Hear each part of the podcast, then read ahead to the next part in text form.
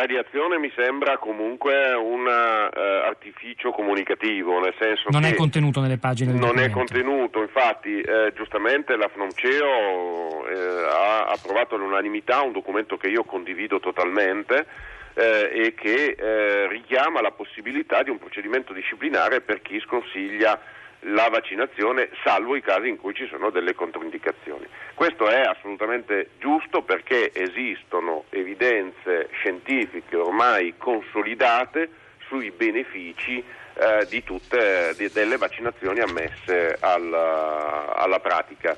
E certo che queste vaccinazioni possono avere degli effetti collaterali, così come possono averli eh, i farmaci. Questo sta al singolo medico valutare se il rapporto fra i possibili effetti collaterali e la condizione della singola persona possano controindicare il vaccino stesso, ma non è questo sconsigliare il vaccino, che è cosa diversa, perché eh, invece il vaccino fa bene, salva le vite. Adesso, in questo periodo, questi anni in cui si è avuto paura dei vaccini antinfluenzali, l'Istituto Superiore di Sanità ha registrato un aumento delle morti per influenza perché c'è stata una riduzione vaccin- delle vaccinazioni antinfluenzali. Quali sono, Melillo, i vaccini più importanti e, e perché è così decisivo per la salute pubblica il fatto che tutti lo facciano?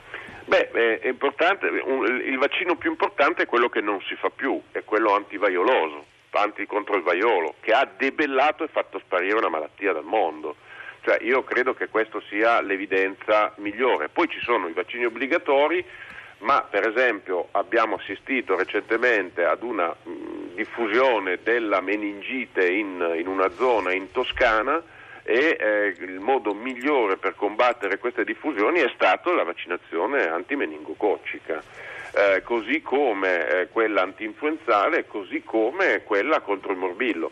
Perché è importante che il maggior numero di persone si vaccinino? Prendiamo un bambino che ha un tumore o che ha una ehm, immunodeficienza per cui non può eh, vaccinarsi eh, e eh, lo mettiamo in una comunità di bambini che hanno il morbillo, questo muore per il morbillo. Se invece i bambini sani attorno sono vaccinati contro il morbillo, gli tengono lontano, si chiama effetto gregge, tengono lontano da lui un virus letale eh, e si proteggono dalle complicanze della malattia. Senta, nel documento della Federazione degli Ordini di Medici, se non vado errato, leggo ad alcune sintesi oggi sui giornali, si usano parole forse peculiari e sorprendenti in una circolare di questo tipo, e cioè eh, individualismo, irrazionalità. Sì, eh, irrazionalità perché eh, negare l'evidenza eh, è sicuramente non razionale. Se eh, vediamo che vaccinare salva le vite, non vaccinare aumenta le morti, negare il beneficio mi sembra proprio irrazionale. Egoismo perché eh, per timore di un effetto collaterale eh, marginale, perché quelli gravi sono rarissimi, ma rarissimi, però quelli marginali sono più rari che la possibilità di andare a finire sotto una macchina attraversando la strada, insomma come probabilità. Eh, e eh, per evitare, per paura di queste cose si espongono gli altri anche alle malattie, alla diffusione dei, dei germi, dei virus. Oggi in Italia eh, è vero che c'è un allarme e una decrescita della copertura vaccinale anno dopo anno di migliaia di unità? Sì, c'è una decrescita, adesso io non so quantificargliela, però ci sono fenomeni di decrescita, però ci sono anche fenomeni di, eh, diciamo dei fenomeni oscillatori, perché mm. eh, si verifica esattamente quello che il professore stava dicendo poco fa, cioè che quando poi eh, le persone, come per esempio in Toscana dove c'è stata questa diffusione della meningite, poi c'erano le persone che eh, andavano dai medici a chiedere l'immediata vaccinazione quando magari era necessario aspettare un giorno o due, mi spiego, quindi diventa poi la malattia, la percezione del rischio poi naturalmente porta a ricercare, quindi in questo momento abbiamo avuto una deflessione ma abbiamo, per quanto riguarda l'influenza già quest'anno c'è stato un recupero rispetto agli anni precedenti. Senta, ma che cosa vi dicono, appunto, lei che rappresenta i medici che ricevono i pazienti, che evidentemente, anche se come diceva Grignolio, hanno meno paura di queste grandi, terribili malattie che riguardano generazioni precedenti, in effetti è una fotografia perfetta quella che ha fatto Grignolio, io sì. ricordo una, una, prozia affetta da poliomielite che insomma, ha condizionato tutta la sua esatto. vita, ma è, è, che è chiaramente un, un, episodio, un residuo del passato che, che ci siamo lasciati alle spalle. Questo però non vuol dire che le persone abbiano meno paura di ammalarsi. No, assolutamente. Il problema è che quando uno non è ammalato e non vede ammalati eh, e gli dicono che eh, un'iniezione di un vaccino può in un caso su un milione eh, provocare un prurito al naso, eh, diventa più, più pericoloso il prurito al naso che il rischio della malattia che non vede. E che, che, tipo di preoccupazioni espongono, vi espongono a voi medicini di famiglia, eh, medici di famiglia, le persone che vengono quando gli dite eh, insomma è un bambino piccolo, lo devi vaccinare? Quali sono le paure che emergono nel concreto? Qualche esempio ce lo può fare? No, sì, ma le paure sono generiche, mm. per cui non sono specifiche, però eh, le persone dicono sì, sì, sarà vero, però ci penso. Cioè sostanzialmente esprimono un'incertezza, non dicono no perché eh, ho paura di questo dicono eh, non sono sicuro che sia giusto farlo. Eh, non sono sicuro che sia giusto farlo e nel dubbio preferisco non farlo, mi e pare nel dubbio capire. qualcuno si fa convincere dal medico, qualcuno...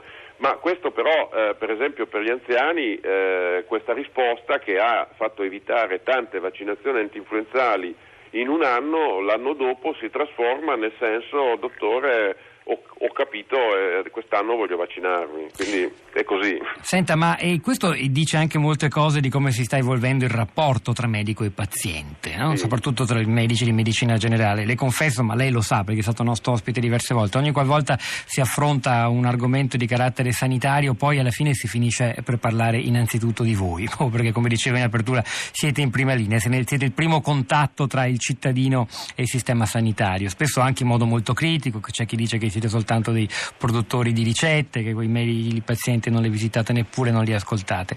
Queste sono esperienze che raccogliamo via sms e in certo. altri modi.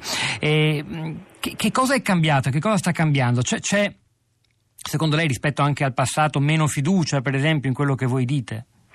No, io questo non, non lo rilevo, nel senso che eh, quello che emerge chiaramente è che c'è, eh, a parte statisticamente, eh, c'è una grande fiducia del singolo, della maggior parte dei singoli pazienti nei confronti del proprio medico e contemporaneamente una sfiducia eh, nei confronti degli altri medici perché eh, i luoghi comuni che banalizzano e deprofessionalizzano il medico di medicina generale, il medico della mutua, il medico che scrive ricette, eh, molto spesso è riferito eh, come nell'immaginario, eh, esiste nell'immaginario collettivo ma esclude il, singolo, il proprio medico, eh, almeno nella misura dell'80% dei pazienti, perché tutte le indagini che hanno esplorato questo aspetto eh, hanno dimostrato che l'80% dei pazienti apprezza e si fida del proprio medico sotto diversi punti di vista